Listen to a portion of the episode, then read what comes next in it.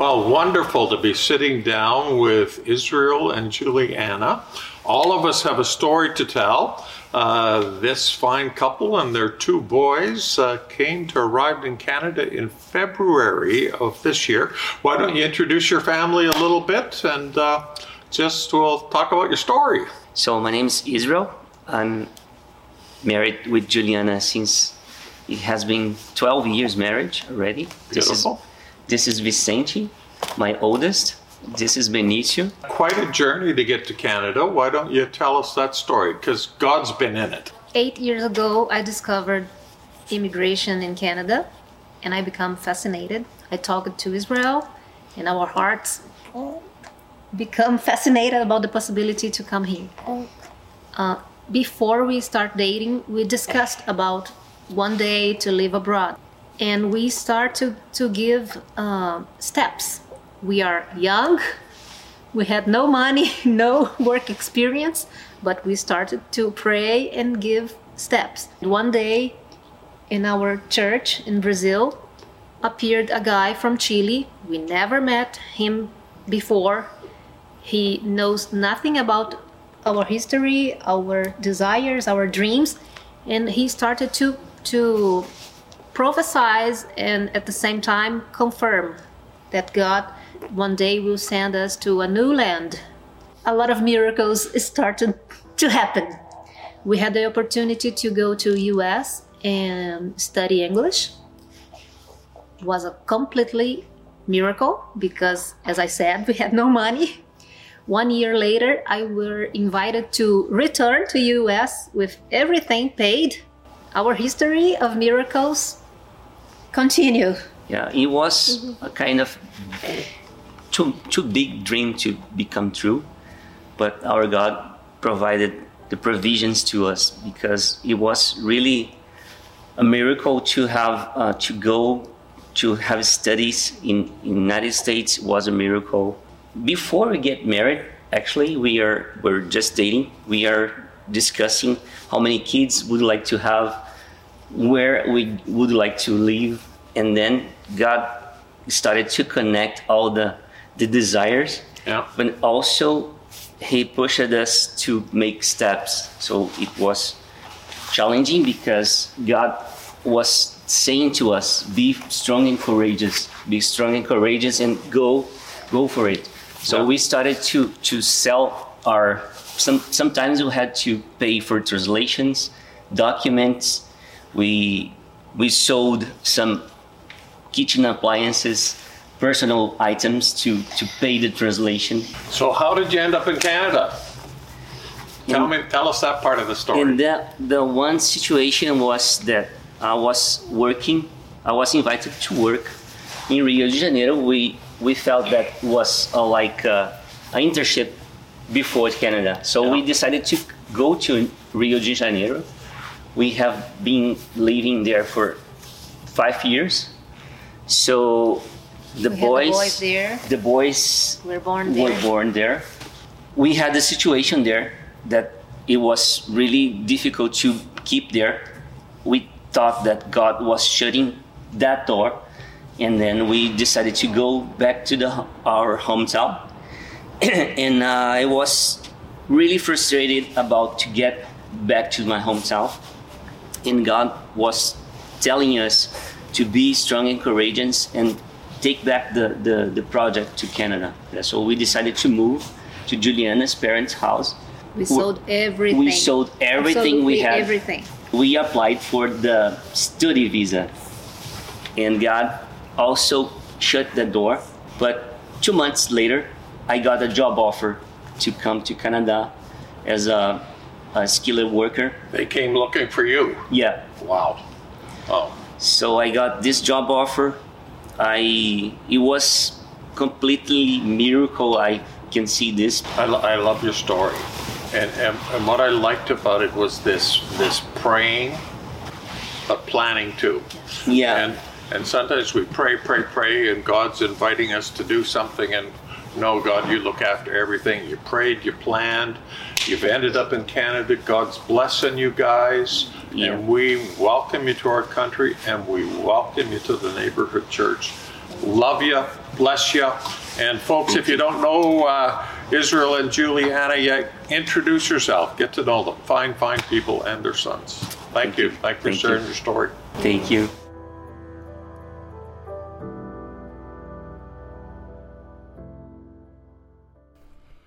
Great couple. Encourage you to get to know them. Depending on their work schedule, they either attend the Pine House venue on Saturday night. When they're here on Saturday, they're usually sitting over there a bit. And uh, when uh, they're here Sunday, they also sit over there. So get to, get to know them. Bless you. They asked me to tell you this part of their story too. Did you remember the prophet who spoke, came from Chile, didn't know anything about them? Uh, one of the things he prophesied was that they would get to a new land, and they also would be the parents of princes, or prin- princes and a princess.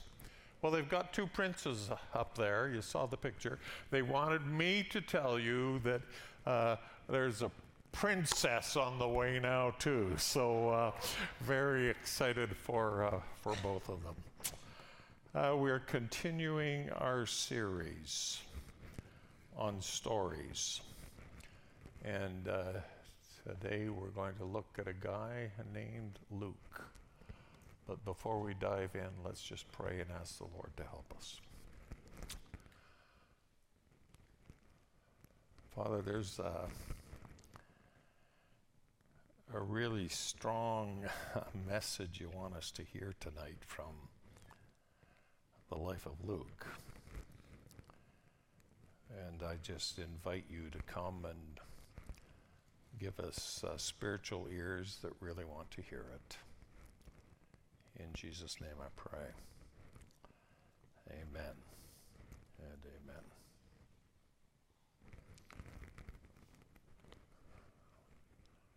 You can have never met a person in your life, and yet if they keep showing up on your Facebook page and you read their comments, read their opinions, read what excites them, read what upsets them. You do that long enough and you get to feel like, I really know that guy. I really know that person.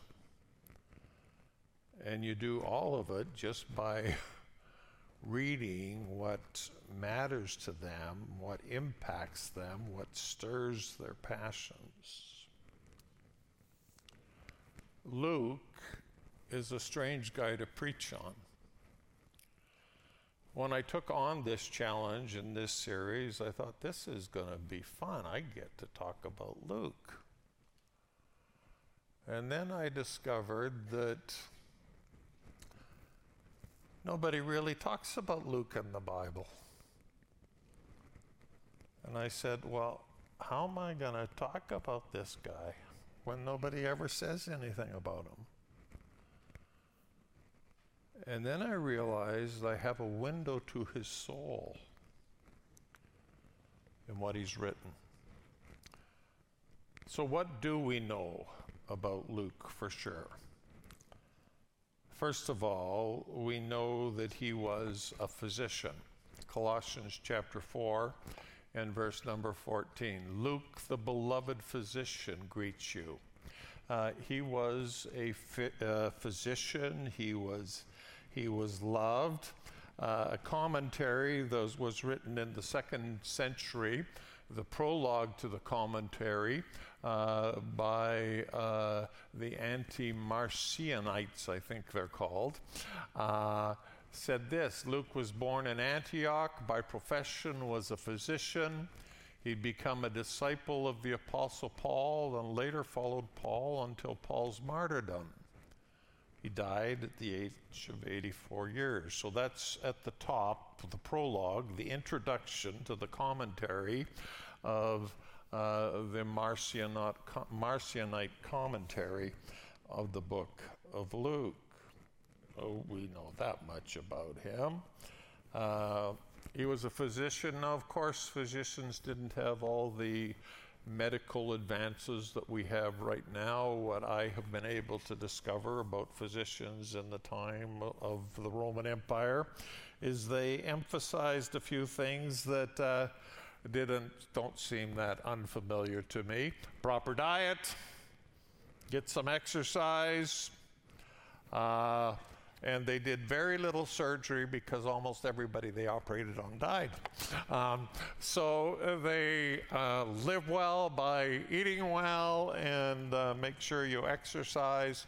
And they were absolutely convinced, absolutely convinced that cabbage solved almost everything. So buy cabbage, eat cabbage. If you get a cut, put cabbage on top of the cut. Cabbage, cabbage, cabbage, cabbage. Cabbage was the solution. So Luke was a, a physician. That's one thing we know for sure. The second thing we know for sure is he was a friend of the Apostle Paul, traveled with him, and did ministry with him. Uh, here are some portions, I'm not going to take time to read them, uh, where we see Luke has inserted himself in the actual story of Paul's ministry. Acts 16 10, 20, uh, 5 to 15, 21, 1 to 18, Acts 28, 1 to 16. Luke is there as an actual participant in Paul's life and ministry. And then the third thing we know for sure about Luke is he was a historian and an author. Uh, Luke chapter 1, verses 1 to 4.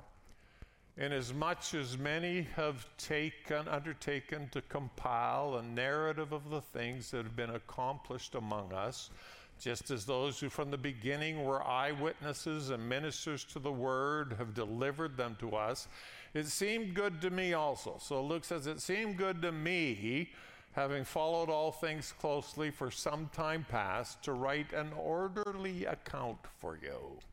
Most excellent Theophilus. So Luke says, What I am writing here is an orderly account of what I know about the things you've been taught. So he's a historian and he's an author. And then you get to the second volume of his book, and you should really get into these two volumes. This is great reading. Get to the second volume, Acts chapter 1 and verses 1 to 4. In this in the first book of Theophilus, I have dealt with all that Jesus began to do and teach. So he's got volume 1, he's written it to Theophilus. Get to the book of Acts, it's volume 2. It is also written to Theophilus. Luke uh, has 19,482 words in it. It is the longest book in the New Testament. Longest book in the New Testament. Uh, next slide. He uh, wrote uh, 28% of the New Testament, more than the Apostle Paul. So, more of the New Testament is written by Luke than anyone else. It seems to me uh, we probably need to pay attention to what he has to say. And so we get into the book of Luke and we get into the book of Acts, and we quickly learn what matters to him and uh, what mattered in his life. And I would want to take that a second step tonight and suggest what should matter to us as well. And so I'm going to give you two things tonight. And the first one is that, is that the Holy Spirit is at the center of the gospel story. The Holy Spirit is at the center of the gospel story. Dr. Darrell uh, Darrell Bonk, no, sorry, Balk, Block, Dr. Darrell Block has spent a great deal of time uh, studying the life of Luke, and he said this. He said, "I wish Luke 3:16 was as famous as John 3:16 in most Christians' lives." I wish Luke 3:16 was as famous in most Christians' lives as John 3:16 is. Let me read to you uh, Luke chapter 3, verse 16, presuming that most of you know John 3:16. John answered them all, Luke 3, verse 16, saying, I baptize you with water, but he who is mightier than I is coming, the strap of whose sandals I'm not worthy to untie. He will baptize you with the Holy Spirit and fire. So, John the Baptist in Luke chapter 3 talks about Jesus. Two observations. He says, I'm not even worthy to undo the straps of his sandals. Most uh, servants in the Roman Empire would consider undoing the straps of somebody's sandals beneath them. Even a servant wouldn't do that. And John is saying, I, am not even worthy to undo this. What he's saying is, you may be impressed with what I've been doing, but Jesus is coming and Jesus is going to do something much, much, much, much, much greater. Much greater. And what is it that he is going to do? He is going to baptize with Holy Spirit and with fire. Luke understands that God's work is done and God's methods are accomplished always by the Holy Spirit. We're introduced, so John, John the Baptist is here in chapter 3. We're introduced to him in John chapter 1, uh, or sorry, Luke chapter 1, verses 14 to 16. John the Baptist, Luke chapter 1, verses 14 uh, to 16. And what do we read about John the Baptist in Luke chapter 1, verses 14 uh, to 16? Look it up in your Bibles if you got one with you tonight. Uh, Luke chapter 1, you will have joy, talking about Elizabeth, about this son she was going to have named John. You will have joy and gladness, and many will rejoice at his birth, for he will be great before the Lord. He will not drink wine or strong drink, and he will be filled with the Holy Spirit from his mother's womb. So, John's coming, and how is John going to do, do ministry? John is going to do ministry as a result of being filled with the Holy Spirit. Then we get introduced uh, to the Virgin Mary in verse number, uh, in Luke chapter uh, 1. And uh, she has an angel visit her, and, and uh, he says, You're going to be, you're going to be a mom. And he says, No, I'm not. I'm a virgin. And the angel answered her, The Holy Spirit will come upon you. Luke 135 and the power of the Most High will overshadow you. How's God's work going forward? Luke sees the work and the activity of the Holy Spirit in the story. Zechariah is John the Baptist's uh, uh, dad, and when he was told that uh, his wife was going to have a baby, um, he was a little skeptical and says, Well, you don't want to believe me, then you can't talk till the baby comes. Some of you would like it if your husband wouldn't talk as much as he does, uh, but I think that's rare and uh, Usually you want us to be going in the other direction. But so she had she had some quiet months here.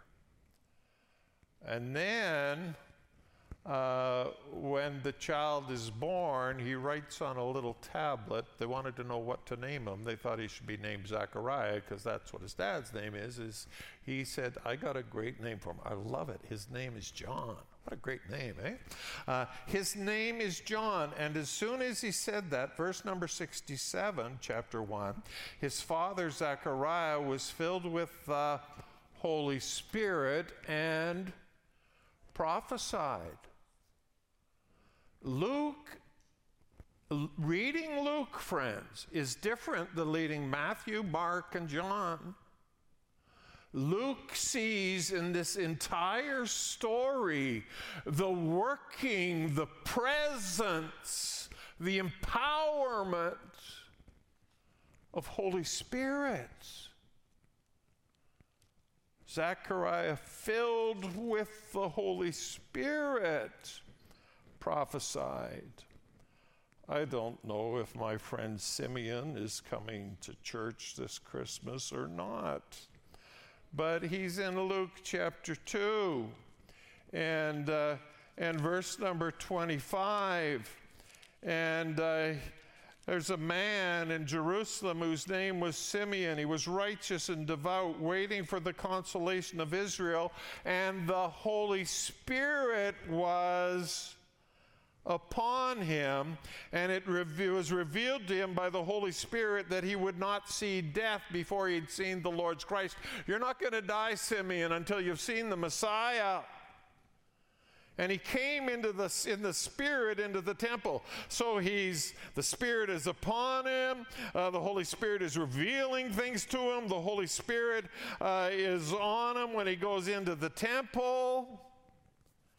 And what does he say about this Jesus he picks up and holds in his hands? Verse number 32 He will be a light for revelation to the Gentiles. He will be a light for revelation to the Gentiles. Here's the second thing we need to learn from Luke the gospel story is for everyone. This is a revelation here. Simeon, full of the Spirit, full of the Spirit, revealed things being revealed to him by the Spirit, has the Spirit of God all over him when he's in the temple. And he says, This Jesus I'm holding, this Messiah I'm holding, is going to be a light for revelation to the Gentiles. Luke is fascinated by the work of the Holy Spirit, and Luke is fascinated by the reality that when Jesus came, he wasn't just concerned about Jewish people. He came for all the nations. So, a big part of Luke is called the journey to Jerusalem. Mark also deals with the journey to Jerusalem. When Mark deals with the journey to Jerusalem, in chapter 10, verse 32, he says, uh, Jesus is making his way to Jerusalem. This is his journey to Jerusalem where he's going to be crucified. Last time he's going to Jerusalem. Mark 10, 32. Jesus is on his way to Jerusalem. Uh, half a chapter later, he's in Jerusalem. Half a chapter later, he's in Jerusalem. In Luke, uh, and uh, should be next slide here. Luke 9, uh, it starts, and uh, Luke says Jesus is on his way to Jerusalem. And in 10 chapters, 10 chapters later, Jesus gets to Jerusalem. Luke's fascinated with something in there. He takes 10 chapters and he shows that Jesus is not just spending all of his time ministering to Jewish people, uh, he's taking time to reach the lost the last and the least get to Luke chapter 15, which is a highlight, kind of the centerpiece of this story. And, and he tells parables about the, the lost sheep and the lost coin and the lost, the lost son.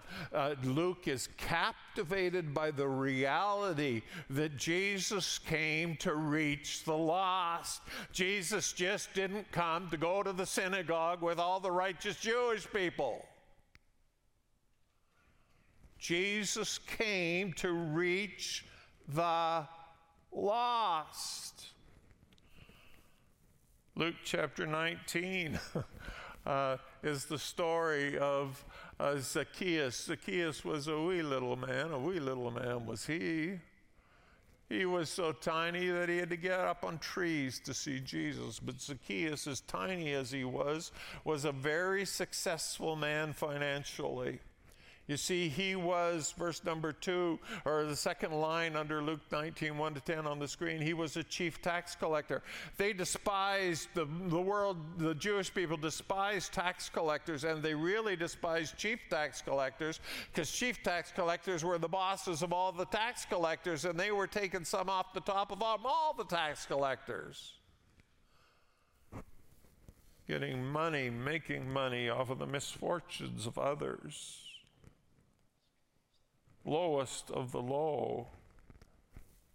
But Jesus shows up in his house. We read this at the bottom of the screen, verse 10 Today salvation has come to this house, since he is also a son of Abraham. For the Son of Man came to seek and to save the lost. Jesus was passionate about the lost, and Luke's noticing this. Luke is noticing that Holy Spirit always seems to be doing something, and he's noticing that Jesus is driven with this passion for the lost people. Spends a lot of time visiting Samaritan towns too. Samaritans, uh, Jews didn't like Samaritans. You know why the true Jews didn't like Samaritans? Well, if you've understood the, if you've understood or have studied the history of Israel, you know the first three kings of Israel are Saul, David, Solomon, and then after Solomon, uh, the nation split. And Judah was to the south, and what we now call Israel is to the north. Judah worshiped in Jerusalem. Mount Zion. Samaritans chose their own king and developed their own place to worship. They didn't worship at the right synagogue, they didn't worship in the right city. They had split. And so the Jews would have nothing to do with these rebellious people, and they considered their worship, as much as it was rooted in the laws of Moses, they considered it terrible because they weren't coming to the right church building on Saturday. Those terrible, terrible Samaritans. And Jesus reaches out to them. Jesus goes out of his way to spend time with them and to interface with them tells a story about a good Samaritan. What? There's such a thing as a good Samaritan? Jesus begins to elevate them because Jesus came for everybody. Jesus loves everybody. Jesus loves everybody. My wife woke me up in the middle of the night about four nights ago singing at the top of her lungs. Jesus loves you, this I know, for the Bible tells me so. Jesus loves you, this I know, for the Bible tells me so. Woke me up, took me an hour to fall back asleep kept reminding me that myself that Jesus loves her. Jesus loves the world. It's the gospel story. It's the gospel story. Didn't just come for the Jewish people. Tenth leper, he elevates him. He's the one who comes back and says, says thank you in the writings of Luke, in the writings of Luke, uh, this theme of the gospel being for the whole world just keeps on popping up over and over again. Luke chapter 24.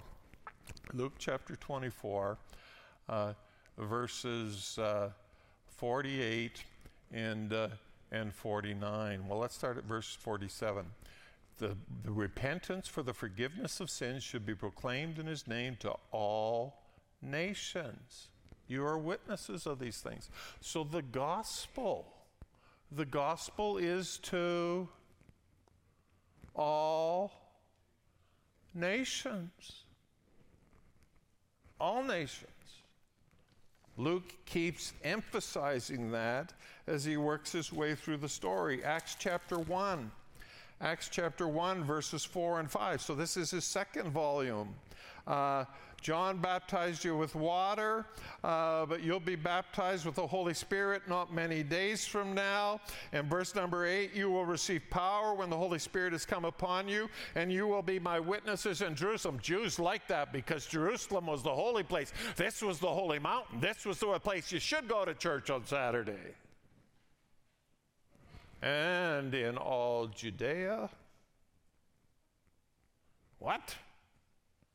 And Samaria and to the end of the earth. Luke understands that the gospel is for everyone. And then the Holy Spirit falls. He's fascinated by the working of the Holy Spirit. The Holy Spirit is always at the center of the gospel story. Where the gospel's going forward, the Holy Spirit will always be there. He's at the center. In Acts chapter 2, when the day of Pentecost arrived, they were all together in one place. Suddenly there came from heaven a sound like a mighty rushing wind. It filled the entire house where they were sitting, and cloven tongues like as fire appeared on all of them. They're all filled with the Holy Spirit and began to speak with other tongues as the Spirit gave them utterance. And then you read the story as it goes on, and everybody's in Jerusalem and they're hearing it and they're saying, What is going on here? These guys are all Galileans.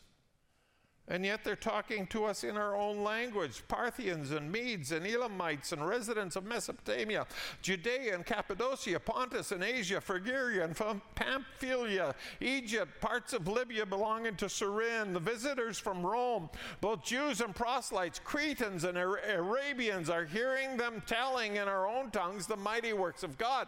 Luke is fascinated that the gospel is a story that everyone is getting to hear. This is Luke's passion, Luke's heart. Is Holy Spirit's at work. Always sees the Holy Spirit at work. And then he sees the nations hearing the gospel. And friends, now 2,000 years later, earlier in this service, we have concrete evidence that the gospel's gone to the ends of the earth. We have people from Argentina and Brazil and Cuba and Denmark and Eritrea and India and Indonesia and Iran and Kenya and Mexico and New Zealand. We have people from all over the world who've been impacted by the gospel. It's not just for the Jews.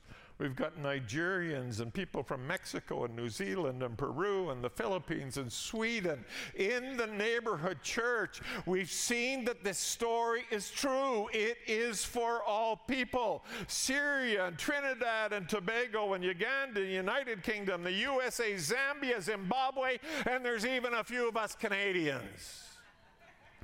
The gospel is for the entire world. And you say, well, yeah, we know that. But this was brand new when Luke was writing the story. Luke was writing the story. This was something that was limited to a small group that lived around Jerusalem. Amazing. Luke is writing this. And it's like he's looking into the future. This is what's going to happen. This is what's going to happen. Pastor Louis, come on up and, and help me here. I am so proud of the neighborhood church. Not so some of you might want to email me and say, Pastor, you're not supposed to be proud. It's not, it's not an ungodly pride. It's a delight in what God has been doing in the neighborhood church. And this, to me, is just absolutely exciting. From, from 2002 to the end of last month, 2002, April of 2002, the end of last month, the neighborhood church has given $3,070,000 to needs outside of our own work and our own ministry.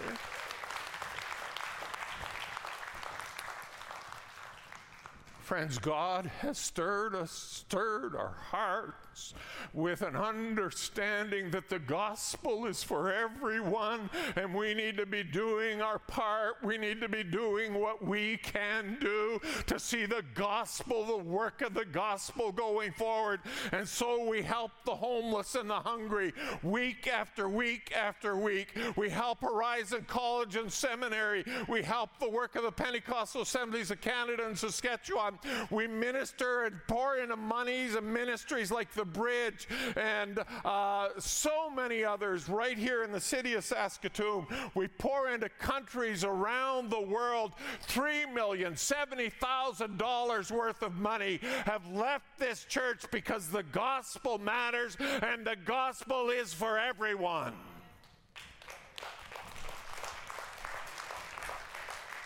gospel story is for everyone.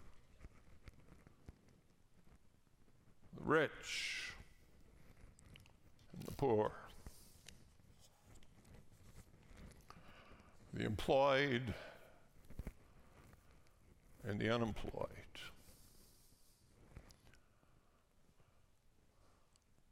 The healthy and the sick. the black and the white, and the red and the yellow, the young and the old, male and female. Gospel is for everyone.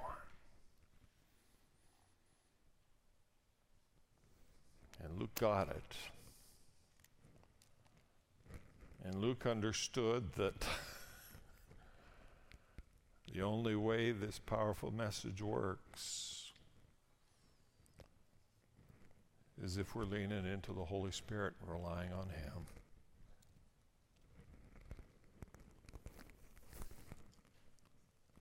Two passions of Luke the work of God is a work of the Spirit of God that brings fullness of life. You see, Luke, when Luke thought of the gospel, he didn't just see a story of sinners being forgiven.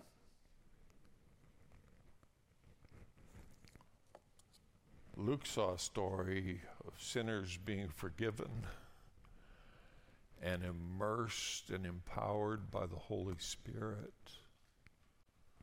to live in fullness of life. The gospel story is not just forgiveness. It's an outpouring of the Spirit of God in our lives that helps us live life to the fullest. And then he understood that the gospel's for everyone. One of the problems we have is we rewrite history over time to make the story uh, fit our preconceived ideas of what history really should be. So we see history as it was and not as it really was.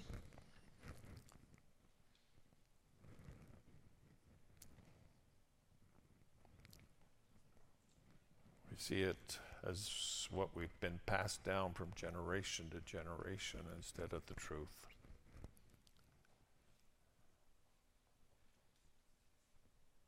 Francis Asbury had this to say in 1974, a Methodist bishop. said in the American frontier, not one in a hundred came here to get religion, but rather to get plenty of good land. And some of us long and yearn for a return of those righteous days when people were immigrating, moving to North America. The Methodist bishop says about one in 100 love God. Man came over from Scotland. Uh, Andrew Fulton, Presbyterian ministry missionary, and he said this In all the worldly, newly formed towns in the Western colony, colony there are few religious people. Hmm.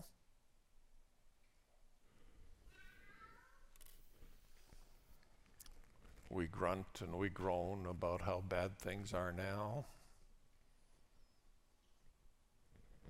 The same thing that changed North America 250 years ago is what'll change it now. It's a hungering and a thirsting for Holy Spirit. Luke saw that it was the Holy Spirit who was doing this.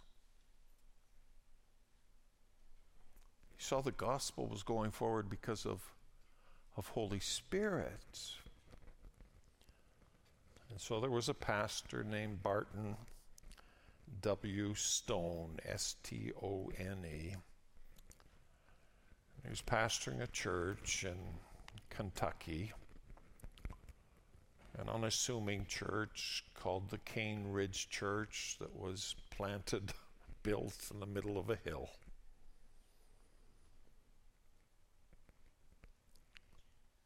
And uh, Pastor Barton W. Stone had a hunger for God to do something. And so in August of 1801, they decided to let everybody know that they were going to have a communion service and they wanted everybody to come. Now, now, now, now, I don't know about you, but this had to be a work of the Spirit of God because I don't see people thronging to church because we announce it's communion weekend. But they thought they'd get a good crowd and they put up a big tent.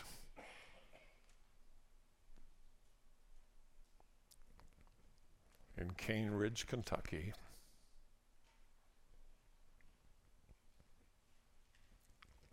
And 25,000 people showed up.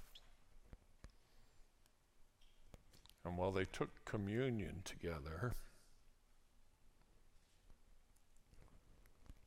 Holy Spirit began to move. People began to fall on the ground. People began to weep. People began to repent. And for those who have studied history of the United States, Many have concluded it was the greatest outpouring of evangelical fervor and conversion the United States of America ever did, had. But it didn't happen. It didn't happen.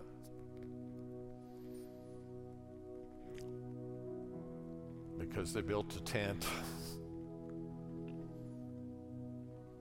Was an act of faith that God responded to, but it happened because Holy Spirit was there. And friends, the greatest thing we need to be called back to as a church is an understanding that our future does not rest in a new pastor, and I'm excited for you, Pastor Louis, but that's not where the future is. Future is in the presence and power of the Holy Spirit. Longing for Him and hungering for Him. And you know when that happens? You know when that happens? Our eyes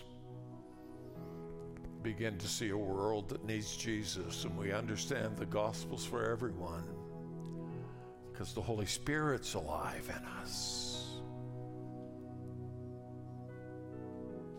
Love Luke. I love Luke. And I love the understanding he had of the gospel and what makes the gospel work. Can we stand?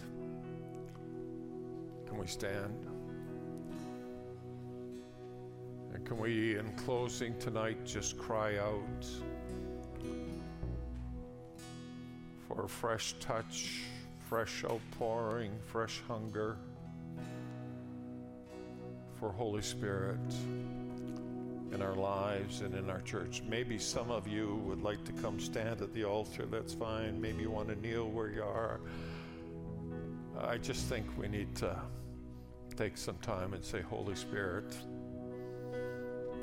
come again, come afresh, come in a rich way, come in a strong way, come in a wonderful way.